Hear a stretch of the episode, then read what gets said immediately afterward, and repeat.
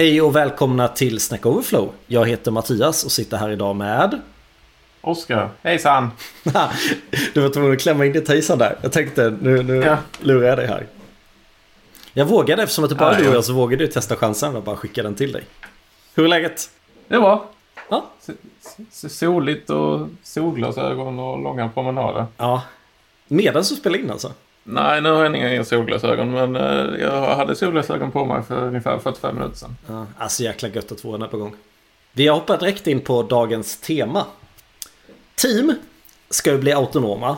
Vi älskar DevOps, vi älskar team ska få släppa kod när som helst och styra över sin techstack på så många sätt som bara möjligt. Men. Men. Eh, så här. Temat idag är väl så här. När vill vi, liksom den här autonomin är ju bra. Men, men så också är det bra att samma sak ser samma, ser, samma problem löses på samma sätt. Man vill inte lösa om ett problem något annat team har löst. Jag tänker att vi går igenom lite dimensioner om när är det bra att teamet är helt autonomt, när vill man dela, hur ska man tänka Både lite, jag vet att du kommer prata lite gira, jag kommer prata lite grafiska ramverk. Så både högt och lågt. Hur låter det? Det låter fantastiskt. Ja, då kör vi!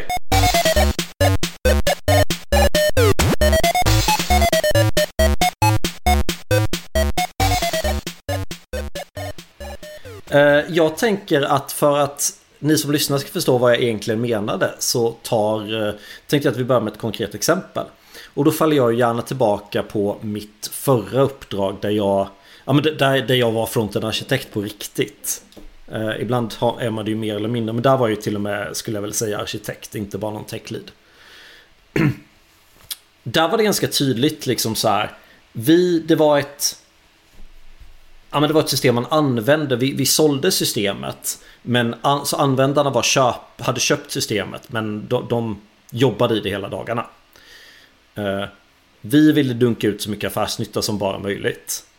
Vi körde microfrontends och det var för att teamen skulle vara liksom Skulle få göra sin grej.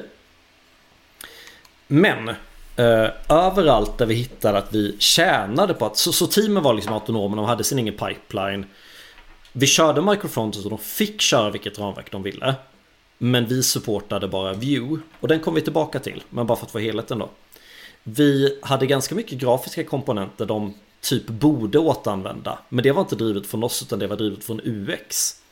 Men i övrigt hade vi inte så mycket åsikt utan liksom det vi sa var använd View best practices och, och gör det bästa för att skapa så mycket kundnytta så snabbt som möjligt som du som autonomt team sen får äga om det blir dålig kod.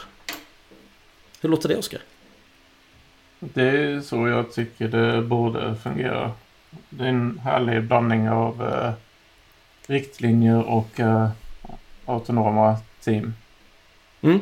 Alltså, vi, vi pekar så här, vi, vi föredrar View, men vill ni skriva något annat, gör det. Men då är risken att vi inte kan hjälpa er så mycket. Men är ni så pass självgående och att ni har någon, eh, kan motivera varför ni ska skriva i typ ja, säg svält eller React så gör det. Liksom för att mm. wherever, vad säger man, wherever flows your boat or wherever rows your boat. Flows. Uh, Floats. Flows, ja. Float, flyter. Jag har använt, jag har använt det ordspråket fel i typ tio år. uh, blev berättad för ett tag sedan, jag vet inte om det var du. Nej, det tror jag inte.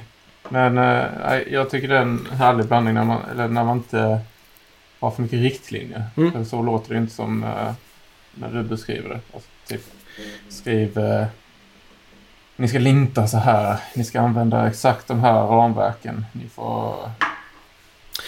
Ja men det var ju faktiskt så. Eh, vi hade, vi hade en, liksom en bas microfrontend som man forkade. En template microfrontend.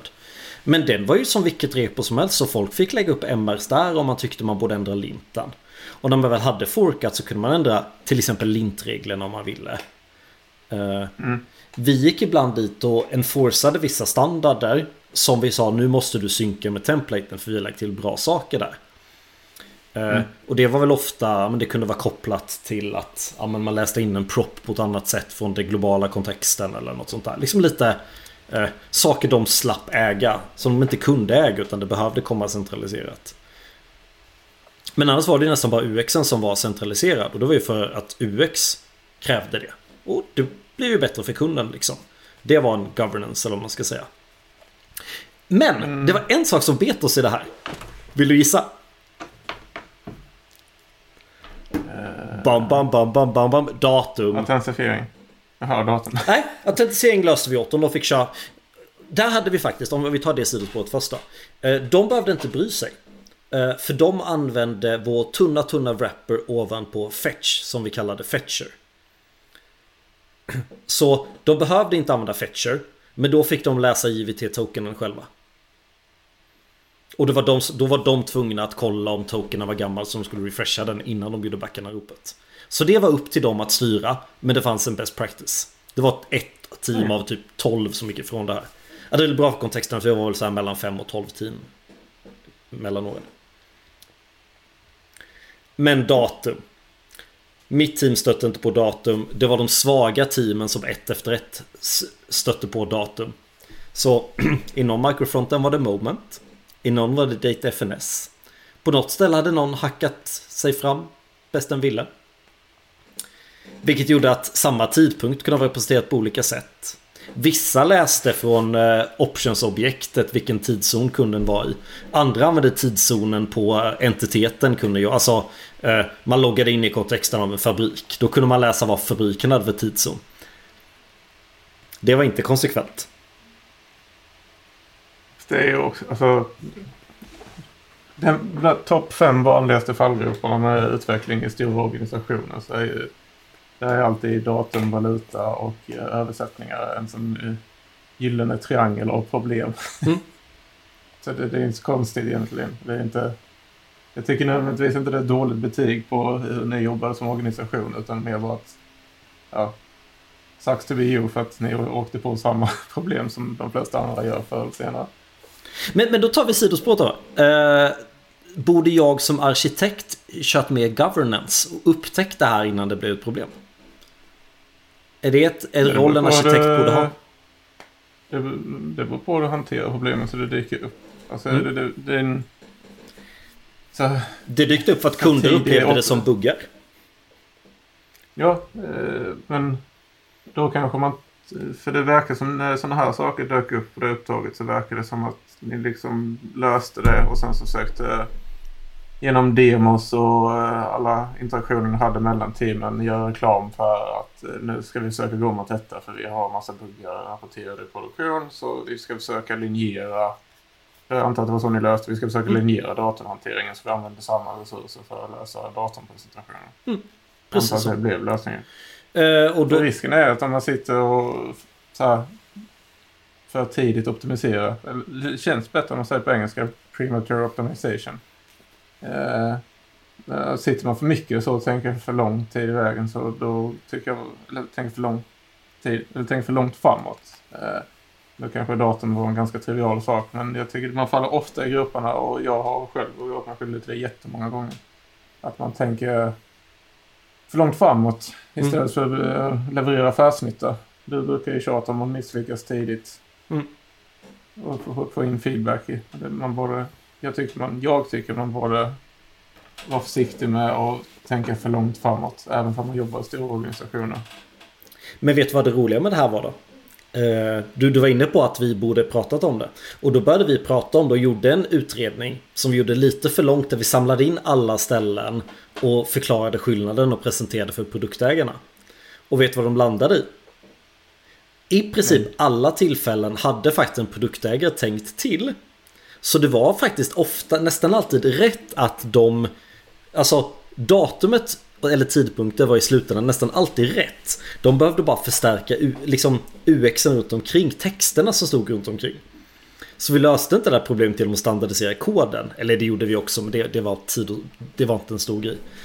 för det fanns så många alternativ, för det berodde på.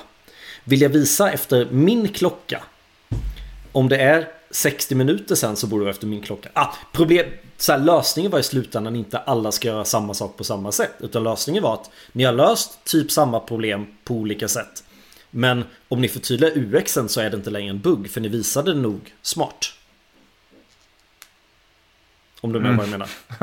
Ja, vi fick hålla tungan rätt i mun höll jag på att säga. Men jag, Ja men det, det var liksom ett, det blev nästan ett kravproblem, inte ett tekniskt problem. Mm.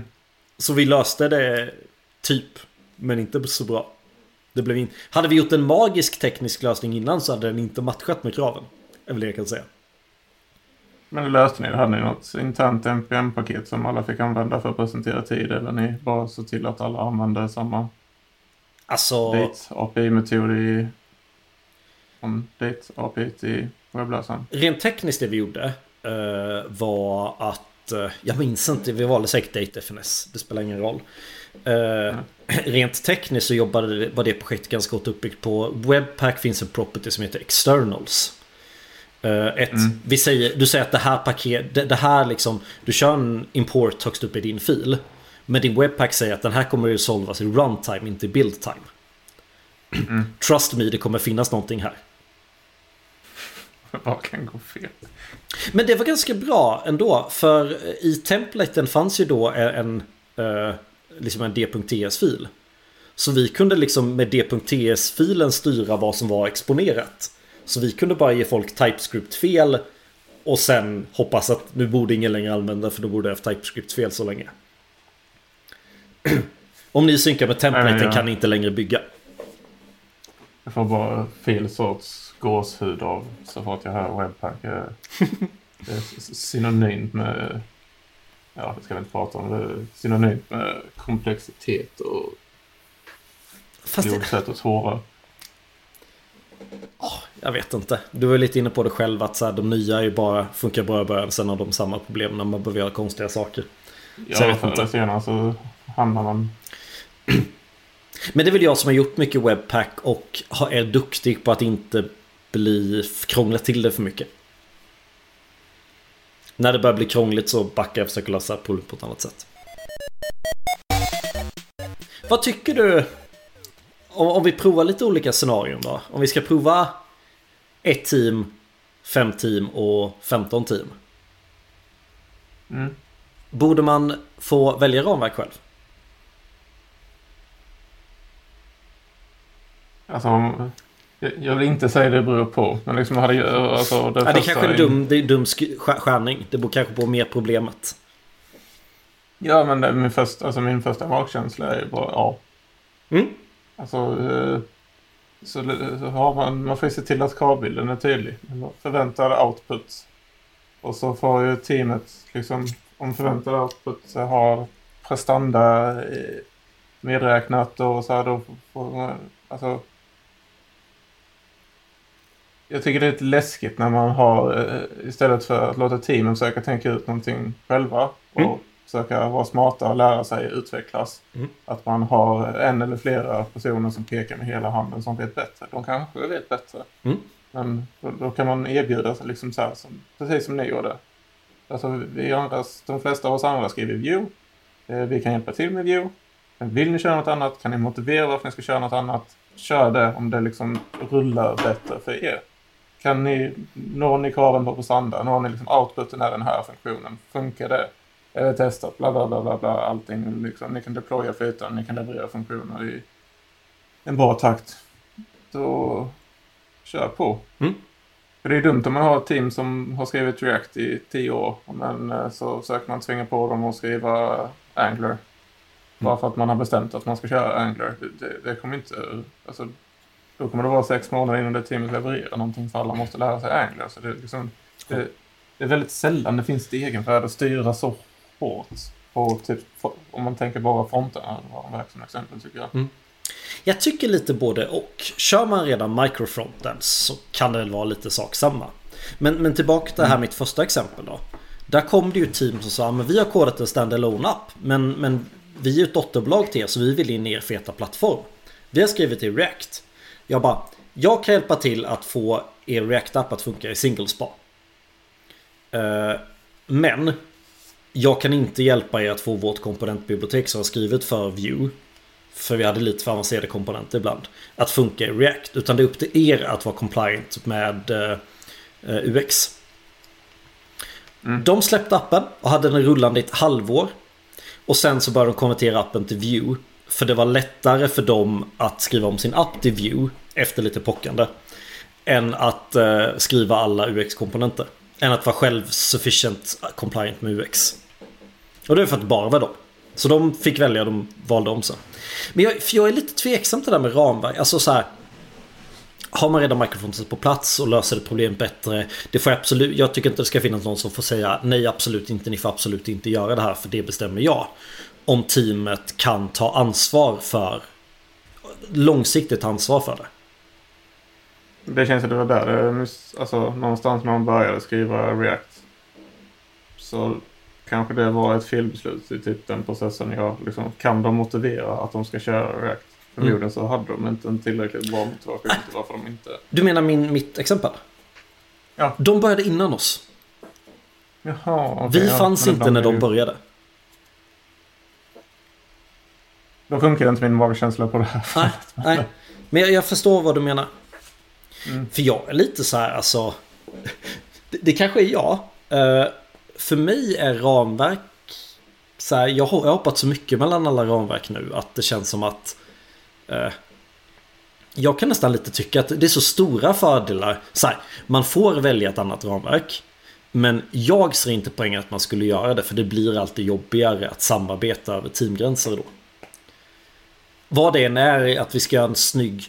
Vi, vi, kan ta lite rygg på varandra för att någon har bestämt något som blir ett globalt krav. Det, är, det har vi sagt, vi har pratat om det här innan, en punkt som vi eh, kommer in på. Men jag tror inte...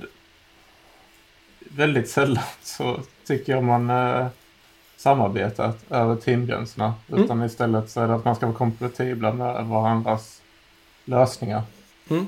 Alltså som nu blev det väl fel för att ni hade skrivit uh, UX-komponenter i Vue och så kunde inte de konsumera dem i React. Vilket gjorde att ni fick säkert två ULIB. App. Alltså det, det beror på vad, vad, det är man, vad det är för vad det är för låda som ska gå mellan teamen. Är det en person som ska hjälpa till och jobba i två team? Ja, det är väldigt sällsamt tycker jag. Väldigt. Det fallet tycker inte jag man ska... Alltså är man inte 100% säker att man måste täcka det fallet så tycker inte jag det är ett krav man ska jaga och sätta upp förutsättningar för. Men om man ska använda samma resurser då kanske man inte kan, alltså typ som... Personer. Jag konsumera de här U... Kan konsumera personer. Men... Eh, nej, det är väldigt sällan tyvärr som jag har upplevt att man hoppar mycket mellan teamen. Nej helst i stora organisationer. Så fokus borde egentligen vara att man kan... Då hade man inte kunnat motivera det i detta fallet. Säg att de hade börjat med React nu och ni, hade, de, hade de börjat efter ni hade satt upp ert skal. Mm. Eh, då hade de inte kunnat motivera att börja med React till exempel om de startade något nytt projekt. Om de hade varit rimliga. Mm. För att de, ja, ni, ni skrivit i Vue. Ni har skrivit ett UX-libbet som alla använder som också använder Vue. Det är skrivet för Vue. Eh, nej, då, då hade de ju fått anpassa sig till Vue. Om inte problemet var att vi skrev libbet i Vue. Men, men. Ja. men så här, jag kan någonstans säga så här, om, om du och jag skulle börja en startup nu. Då skulle vi bestämma ramverk och hålla hårt i det ramverket ganska länge. Mm. Uh, så, här, så jag tror inte... Jag har mindre emot att ramverk bestäms Kanske inte på... Så, jag har inget emot att ramverk bestäms på enhetsnivå eller organisationsnivå eller vad, hur man nu drar de gränserna.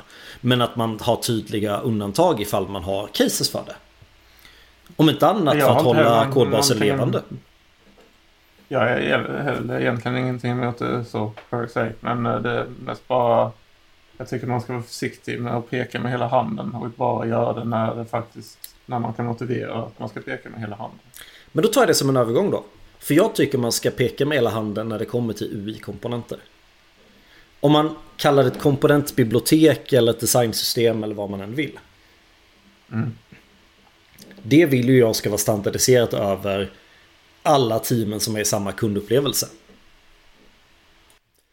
Ja, det, det är egentligen den känner jag i flera discipliner också. Alltså för, utöver att man har konsekvent UI och att man får affärsnyttan av att kunderna känner igen sig i samma gräns, alltså samma komponenter så har vi också mm. att teamen slipper skriva på ja. tio team så behöver du inte skriva tio knappar.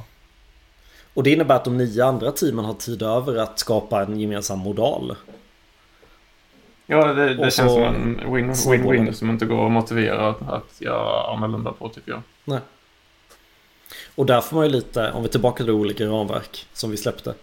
Eh, då får man ju, vet man det så vet man ju hur man ska skriva sina UB-komponenter.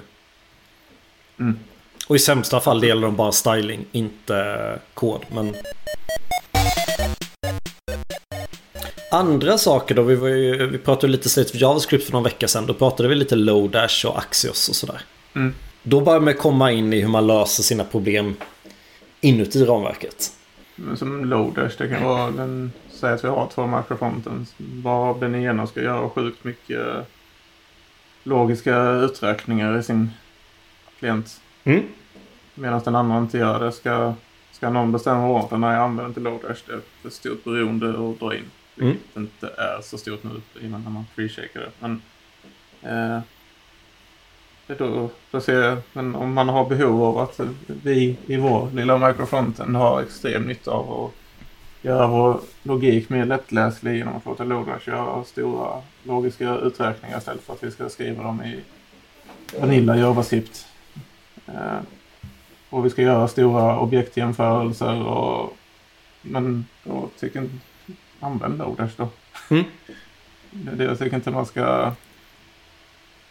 Alltså jag förstår varför de som gör de här techradarkartorna, eller vad man ska kalla dem, de här prohibited och... Eller saker som är typ så- en sån ramverkskarta som många stora organisationer har.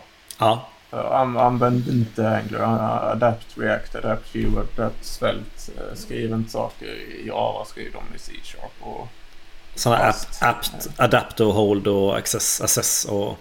ja, allt vad de heter. Uh, jag förstår att man lockas av att göra dem för att man inbillar sig att man kommer få en mer linjär organisation. Men det är också lite... det är väldigt sällan jag har sett några uppfylla dem till 100% också. Och väldigt Ja. många gånger folk har brutit mot uh, reglerna ändå. Men är det inte lite nice att det finns regler men att man får bryta mot dem då? Oavsett vad det är. Ja men det är om reglerna, om det, alltså typ som, ja men väljer ni att skriva i React så har vi liksom, då kan vi hjälpa till. Alltså typ så som ni gjorde. Ja. Alltså det var ju någon form av implicit regel. Mm. Alltså det var ju någon, någon form av karta över, ja jo är liksom, vi andra skriver det och det har vi lättare att hjälpa till med. Men eh, väljer ni att skriva i SolidJS eller React så då kommer inte kunna hjälpa till lika mycket och då kommer det bli jobbigt för er. Så Mm. hur kommer ni kunna leverera affärsnyttan då om ni väljer att gå åt annat håll? Men hur ska man tänka holistiskt där då? Jag menar att om teamet är autonomt och får fatta beslut. Vi vet ju alla att team inte är speciellt beständiga. Nej. Hur ska man tänka långsiktigt? Mm. Jag har aldrig varit i den positionen så jag kan ju bara spekulera. Jag har aldrig suttit som en arkitekt och försökt hjälpa team från ett holistiskt perspektiv. Nej. Eh, Så det är enkelt att sitta från, oftast man sitter på teamnivå och tycka. Men eh, vet, det känns som eh, arkitekter på den nivån oftast drunknar lite i Eh, liksom, jag tror inte jag heller hade kunnat låta bli lite. Liksom så här och söka få saker att bli homogent och man kan försöka hitta synergier mellan allt. Och så ibland så drun- känns som de drunknar i det tekniska och någonstans förlorar affärsnyttan ibland tyvärr. Eh, och jag dömer inte dem för det för det, det är ju roliga beslut att ta. Ja. Eller jag hade tyckt det i alla fall. Jag, vet inte, alltså, jag, jag kan tycka en mix. Jag kan tycka att arkitekter ofta missar att vara med på merge requests. Kanske lite governance. Liksom, vad får man göra, vad får man inte göra. Men det är också tillfälle att fånga liksom... Eh, ja men så här. Jag tycker att det viktigaste du kan göra som techlead eller arkitekt, s- arkitekt, är ju att snappa upp och standardisera mönster. Och kanske lite säga så här, här är det lika enkelt för att följa det här mönstret. Så får ni supporten gratis. För alla, bör, alla vet ju kanske inte om allting. Viktigare att fånga upp det någon annan beslutat än besluta själv kanske. Sen ofta så, jag gillar att vara, när jag är arkitekt så kodar jag ofta åtminstone halvtid och är arkitekt på halvtid kanske. Eh, då kodar jag ju själv och då är jag ju då är ju jag som arkitekt kollar upp mina mönster som kodare och, och standardiserar dem ofta. Om, jag inte, om inte någon annan har gjort samma sak.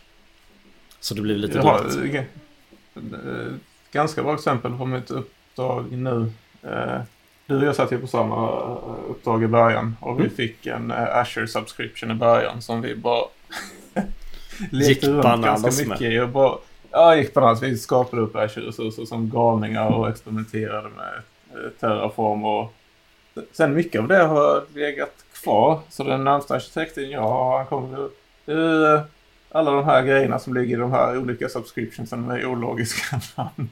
Jag bara, ja, så fick jag krypa lite till korset för att jag har inte tittat på det på väldigt länge. Nej. Då hade han identifierat och fått lite, jag tror fått lite, inte linjalslag på fingrarna, men fått lite smäll på fingrarna i alla fall eh, ovanifrån att eh, de här resurserna måste ligga taggade med, i rätt subscriptions så att liksom när vi får fakturor så att vi kan skilja på utveckling och produktion. Eh, För de hade krav Jaha, ovanifrån att eh, man måste kunna skilja när pengarna dras så vill man veta hur mycket ens produktionsmiljö kostar och hur mycket liksom utveckling kostar. Och jag hade inte tagit hänsyn till det överhuvudtaget. Eh, och därför och då fick jag, har jag fått skriva om ganska mycket nu. Jaha okej. Men det köper jag.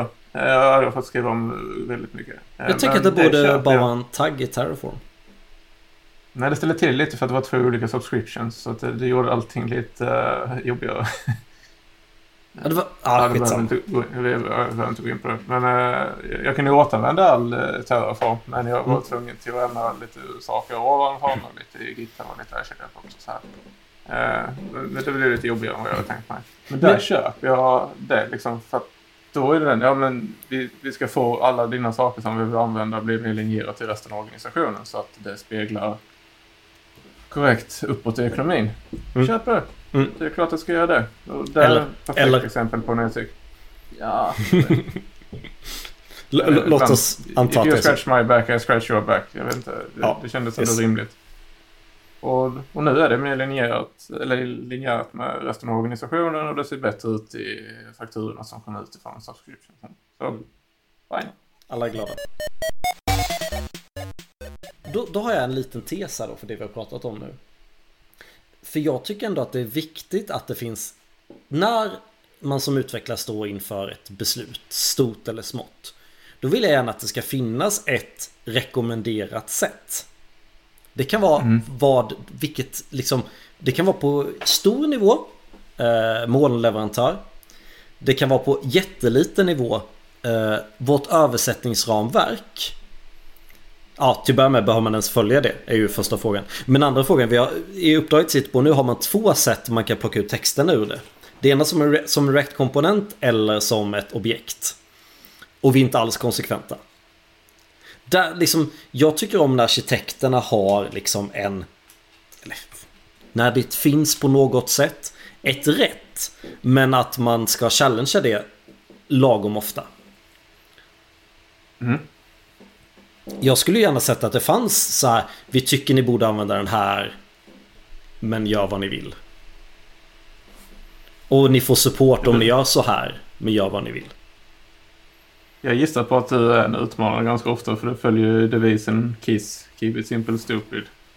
Mm. Jag gissar på att du utmanar ganska ofta på ditt uppdrag. Är det verkligen nödvändigt om det introducerar någon form av komplexitet? Kan vi göra det enklare?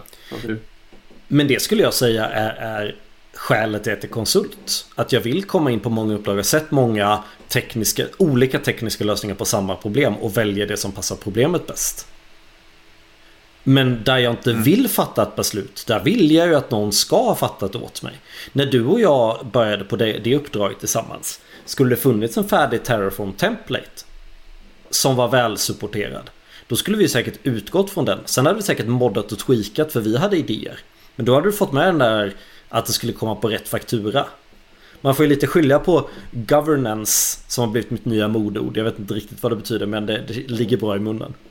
Man har governance för att det måste komma på rätt budget eller det måste vara compliant med UX. Det ska man ju governansa. Det var en bra svenskifiering. Låt, ja, låt som du har tagit dina Azure-certifikat Mattias. Nej, nej, men jag vill umgås med folk som tar certifikat. Vill du veta hur många certifikat jag har? Jag tänker inte säga hur många det är. Men, men jag gör båda mina fingrar till ett C fast det ena spegelvänt och så får jag ihop mina händer. Jag tror det var en tydlig bild. ja. Nej men så man vill ju inte fatta de tråkiga besluten. Man vill ju bara fatta de roliga. Eller utmana de besluten som man tror att man kan göra något bättre med. Då är det bra om arkitekten liksom har ligger till grund eller har grunden till ja, nej, men vi, långsiktigt ska vi gå mot det här. Mm. Att det kan du som enskild eh, utvecklare i stora organisationer, det, det vet man oftast inte om. Nej. Uh, och då vill man ha dokumenterat som kod så man inte behöver göra något utan bara följa mönstret. Eller så här, man, ska inte, man ska inte behöva förstå att det beslutet är taget. Slår mig nu faktiskt att uh, arkitekter i ganska stor utsträckning i stora organisationer oavsett om de är väldigt tekniknära eller de är mer som du brukar säga whiteboard-arkitekter. De har också ett ganska otack, otacksamt jobb liksom att försöka få eh, ett stort gäng eh, egensinniga utvecklare att gå åt samma håll. Fast, fast alltså, då är ju det jag menar då att de ska göra det där utvecklarna inte bryr sig. För bryr sig utvecklarna så har de troligtvis en bättre lösning än vad arkitekterna har. Och jag tycker inte arkitekterna, alltså som arkitekt, när jag agerar arkitekt som bäst då sitter ju inte jag och bestämmer massa utan då är det jag Jag ser till att gruppen bestämmer Oftast i form av en guild på något sätt Det är så jag jobbar mm. som fronten-arkitekt Jag leder min guild så vi fattar beslut om de sakerna där det just nu gör ont Tillsammans mm. Och gör vi det tillsammans så är det mindre sannolikt att någon vill bryta mot det det är faktiskt, jag är lite chockad. För, för uppdraget jag är på nu, jag har skrivit en ny header och snabbsök och lite sådana där saker. Hur den adapt jag, har sagt, jag har liksom sagt att det här är en alfa. Eh, ni kan börja latcha lite med den men ni ska nog inte börja använda den. Det blir nog beta om tre veckor sa jag för tre veckor sedan. Och den är redan ganska adaptad trots att jag inte har släppt den officiellt än liksom. Eller den, den finns ju i kodbasen men... Men inte i produktion. Nej, jag är imponerad där faktiskt. Jag har ett scenario då. För på mitt nuvarande uppdrag det är en e-commerce sajt. Vi är fyra frontend-team med typ, eller fyra team. Eh, vi är inte riktigt hela vägen ner i, i datakällan men det är för att vi har masterdatasystem som ligger och puttrar vid sidan om. Men, men mm. vi är fyra nästan fullstack team. Med mm. ungefär två frontender varje. Och tillhörande arkitekt som sitter i ett femte team. Men med en kanban med egen backlog och ja, styr själva. Kanske liknas ett plattformsteam även om de är väldigt få. För vi är ju väldigt få. Problemet, vi har ju det splittat enligt Conways Law, teamen. Så vi har ett team som är från att du kommer till startsidan tills du trycker på köpknappen. Ett team som tar hand om när du tryckt på köpknappen tills liksom orden är satt. Ett mm. team som jobbar med de normala inloggade sidorna med bonuspoäng och ditten och datten. Får det att, vara en, får det att må bra som kund. Och det fjärde teamet som också är inloggat men jobbar med en speciell typ av data som är lite mer hemlig. Vi skapar ju sidor allihopa. Men vi har fyra nästan helt olika behov. Mitt mm. team som då är teamet från startsida till trycka på köpknappen. Vi mäts på konvertering. Vi har väldigt högt fokus på eh, prestanda och sökmotorscore. Nästan mer sökmotorscore. Vårt prestandajobb drivs av vår sökmotorscore, vår SEO. Så vi vill ju mm. server-side rendera så mycket som bara möjligt. Teamet med hemlig data, de får inte server-side rendera. Vi har okay, gjort... Ja. För, för datan går liksom från client till hemlig extern datakälla. Den ja. datakällan kan tro på JVT-token men den datan får inte mellanlanda på våra servrar. Medan du söker Det är lite krångligare om de ska server-side-rendera. Så det kan Nej, de, de, får inte. Eller så Nej, de kan de ju skulle... server bitar men datan får inte ligga. Vi får inte Nej. skapa något HTML med deras data.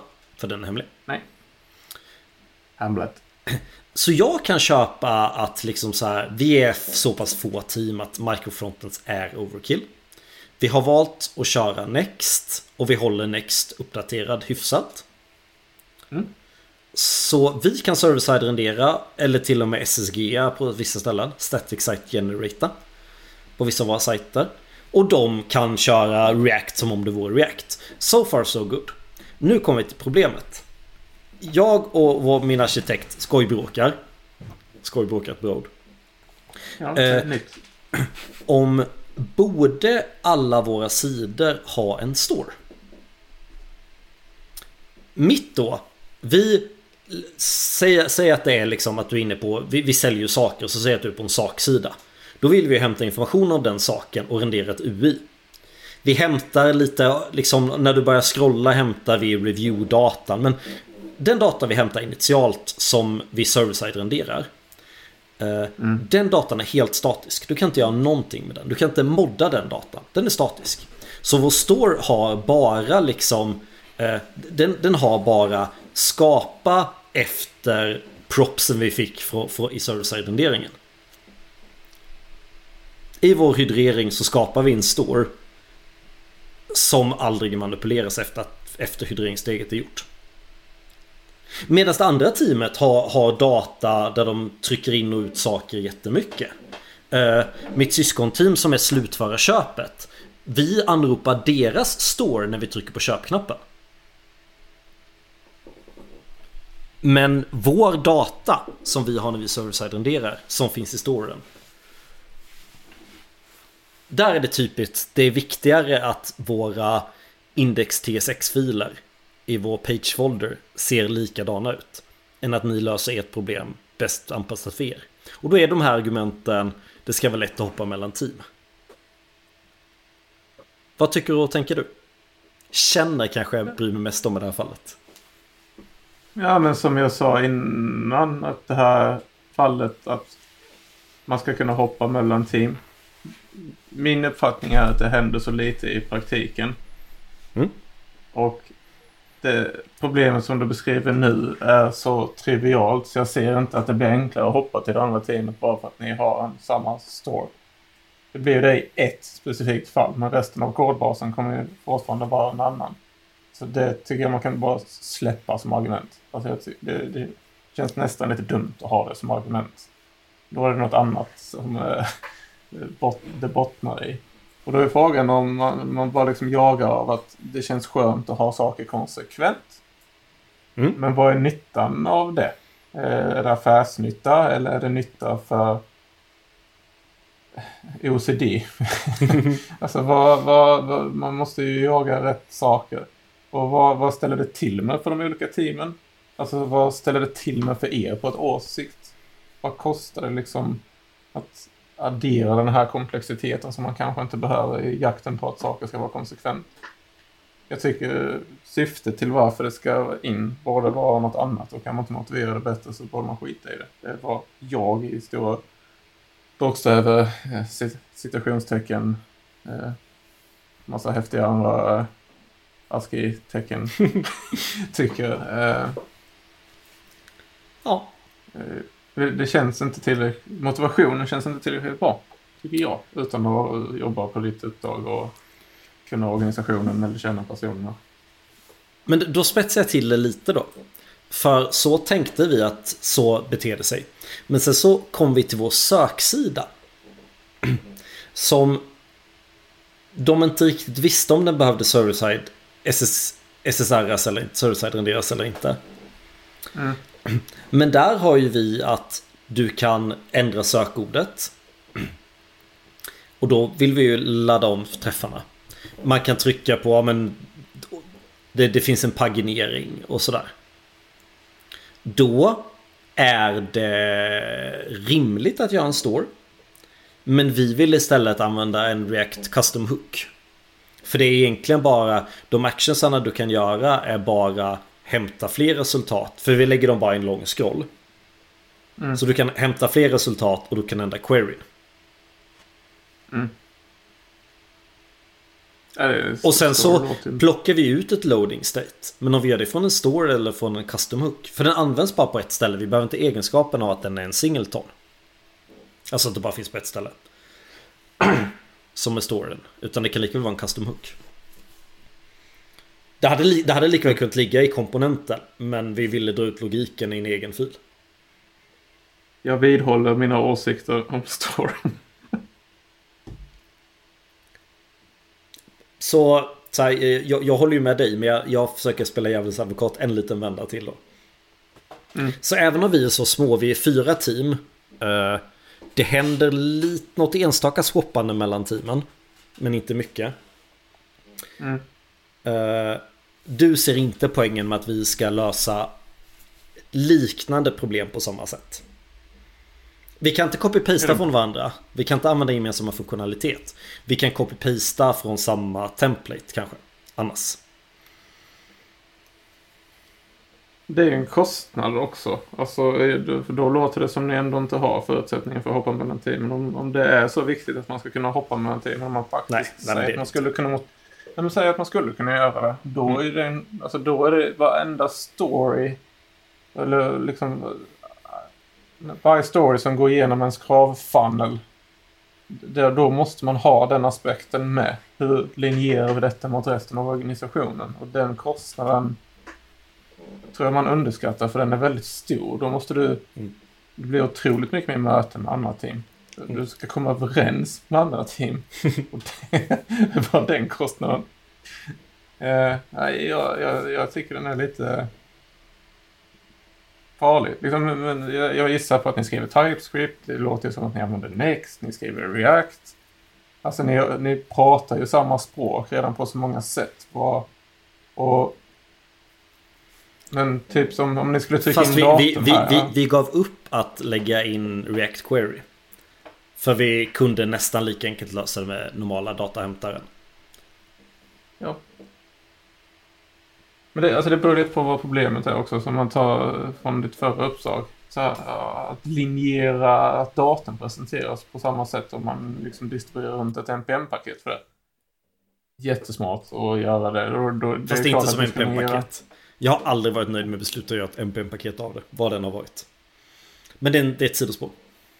Ja, oavsett hur, hur man löser eller distribuerar det. Men att få sådana saker vara konsekvent mellan och slippa och lösa sådana triviala grejer. Att få dem linjerade. Men att introducera komplexitet bara för att det ska kännas likadant när du hoppar mellan Git-repositorien. Ja. När det inte makes sense. Eh, det, det, liksom, tvinga på komplexitet på några som inte behöver det är ju onödigt. Kan man motivera att de behöver, att bägge teamen behöver det och att bägge teamen mår bra utav det. Då är det, då är det klart man ska göra saker på samma sätt. Men, Men om det ena teamet måste stretcha och men då, då har jag, jag har ett och- litet socker till då. Eh, det är inte så på uppdraget nu. Men, men jag, ger dig ett, jag komplicerar scenariot lite till då. Eh, mitt team kanske har blivit av en lyckoslump väldigt duktiga. Vi, kommer, vi vill etablera nya mönster och sådär. Som passar vårt problem men inte passar de andra problemen. Och de andra teamen kanske inte är så produktiva, kanske inte är så duktiga, kanske har svårt att skapa mönster eller vill gärna kunna copy-pasta från bra team. Hur tycker du att arkitekten ska tänka då? Det behöver inte vara en arkitekt men, men du, så här, konceptuellt arkitektrollen då. Identifiera saker som kan vara gemensamma resurser och se till att teamen får förutsättningar att skapa de gemensamma resurserna över tid.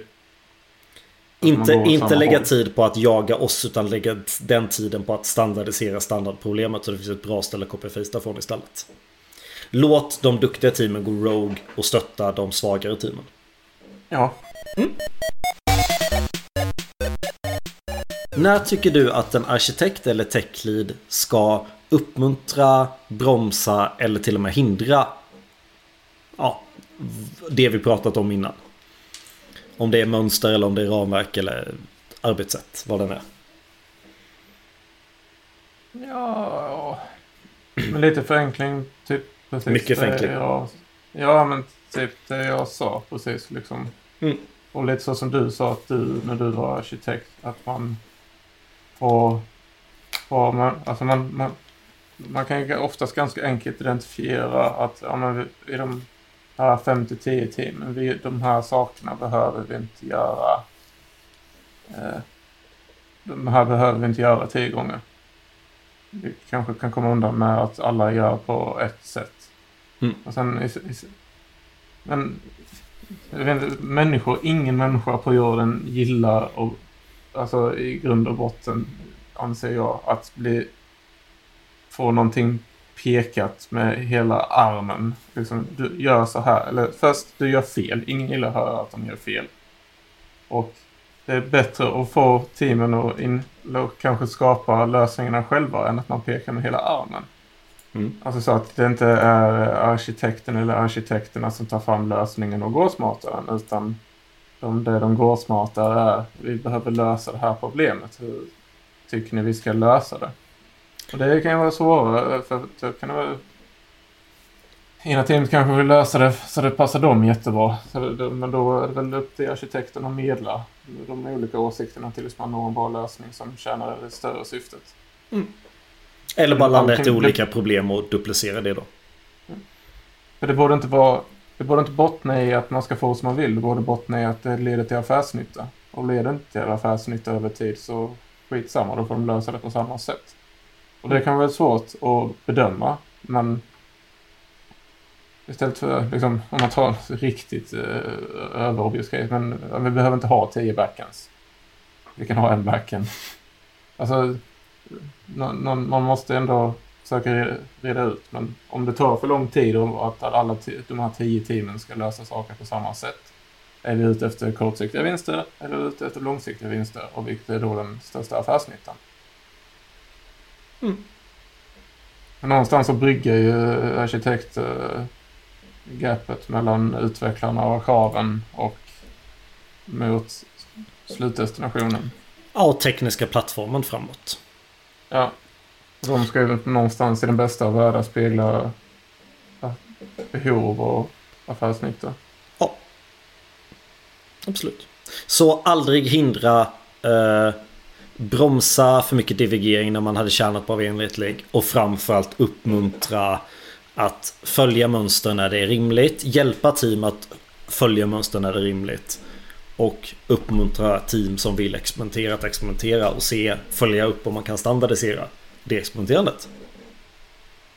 Fan vad fint det är. Liten brasklapp också när vi sitter här och liksom bara spekulerar och gissar att verkligheten är ju inte så enkel som fallen vi beskriver här. Men jag försöker i alla fall tänka lite så och misslyckas väldigt ofta med det. Mm.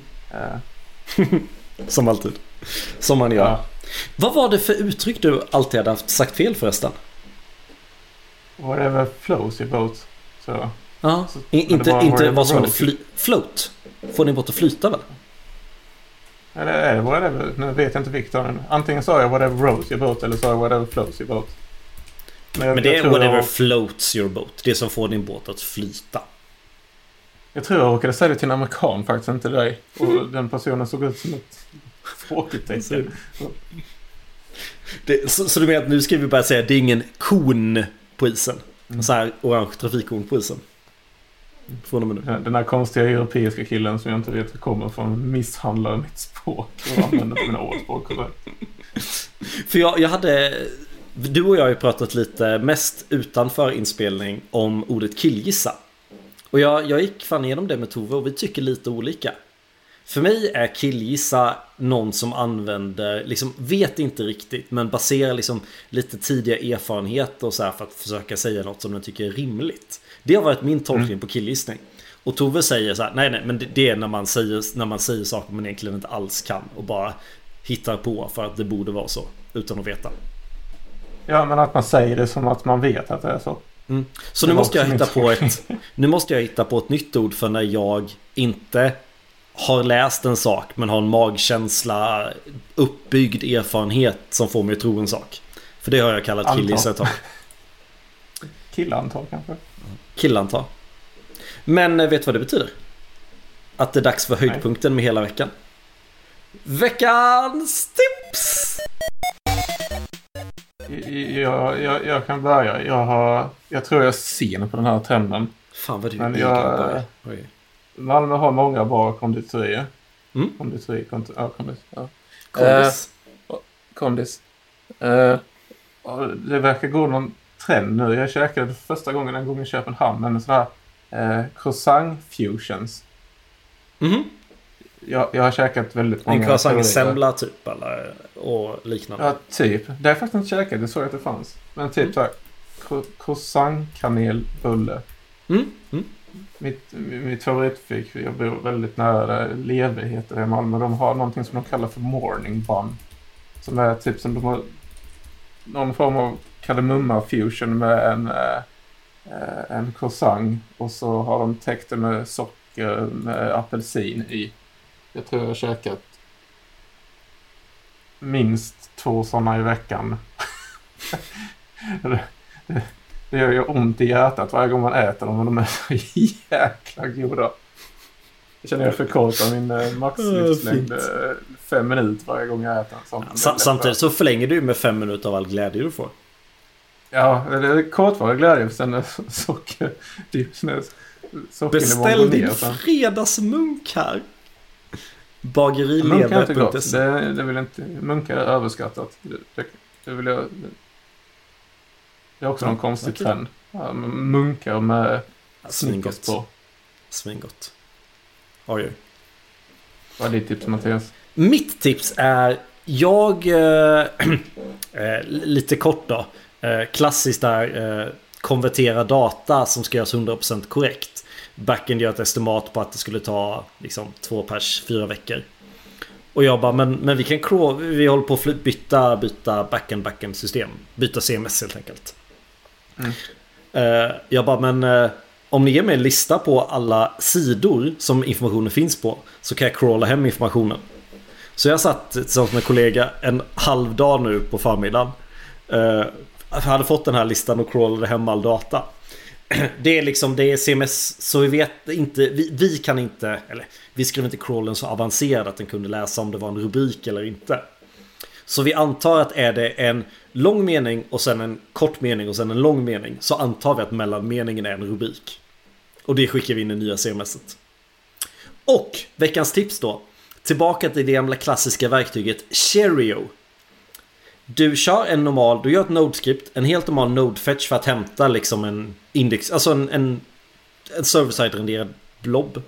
Alltså en, en HTML-blob. Samma sak mm. som du får om du går in till en browser och väljer liksom visa view page source. Den går ju skitfort att plocka hem. Och sen så skickar du in hela den här textblobben i Cheerio och får ut och kan liksom fråga den här textblobben med jQuery-liknande syntax. Så det är jättelätt att plocka ut texter från en selektor i det där. Och vi crawlade tusen sidor på 100 sekunder. Och då var det ju att backen, det var inklusive att ta sidorna. Vi landade någonstans att batcha 50 backenarop i taget var lagom när vi skulle igenom de här tusen sidorna. Så det gick hyfsat fort, hyfsat korrekt. Det tog en halv dag istället för fem veckor. Eller fyra veckor eller vad det var. Cheerio. Var det någon som kollade, var det någon som kollade på monitoreringen som frågade vad fan det var som hände? Det skedde, skedde så många simultana anrop på en väldigt kort tid. Jag frågade inte. Eh, man ska inte be om, eh, man ska be om ursäkt, inte tillåtelse Mattias. Ja. Vi har faktiskt committat koden på det riktiga stället. Ja. Mm. Toppen, då kan vi det här. Ja, ja, lite grann i alla fall. Lite grann. Känns som att vi lite går i cirklar med att vi alltid kommer tillbaka till vilket ramverk man ska välja. Men, men så är det väl att vara frontender. ja, det... man ska Toppen. byta väldigt ofta. Man ska byta väldigt ofta. Toppen, men tack så mycket alla som lyssnade och ha en trevlig fortsatt dag eftersom att du lyssnar mitt på dagen. Ha det bra! Hej! Hej.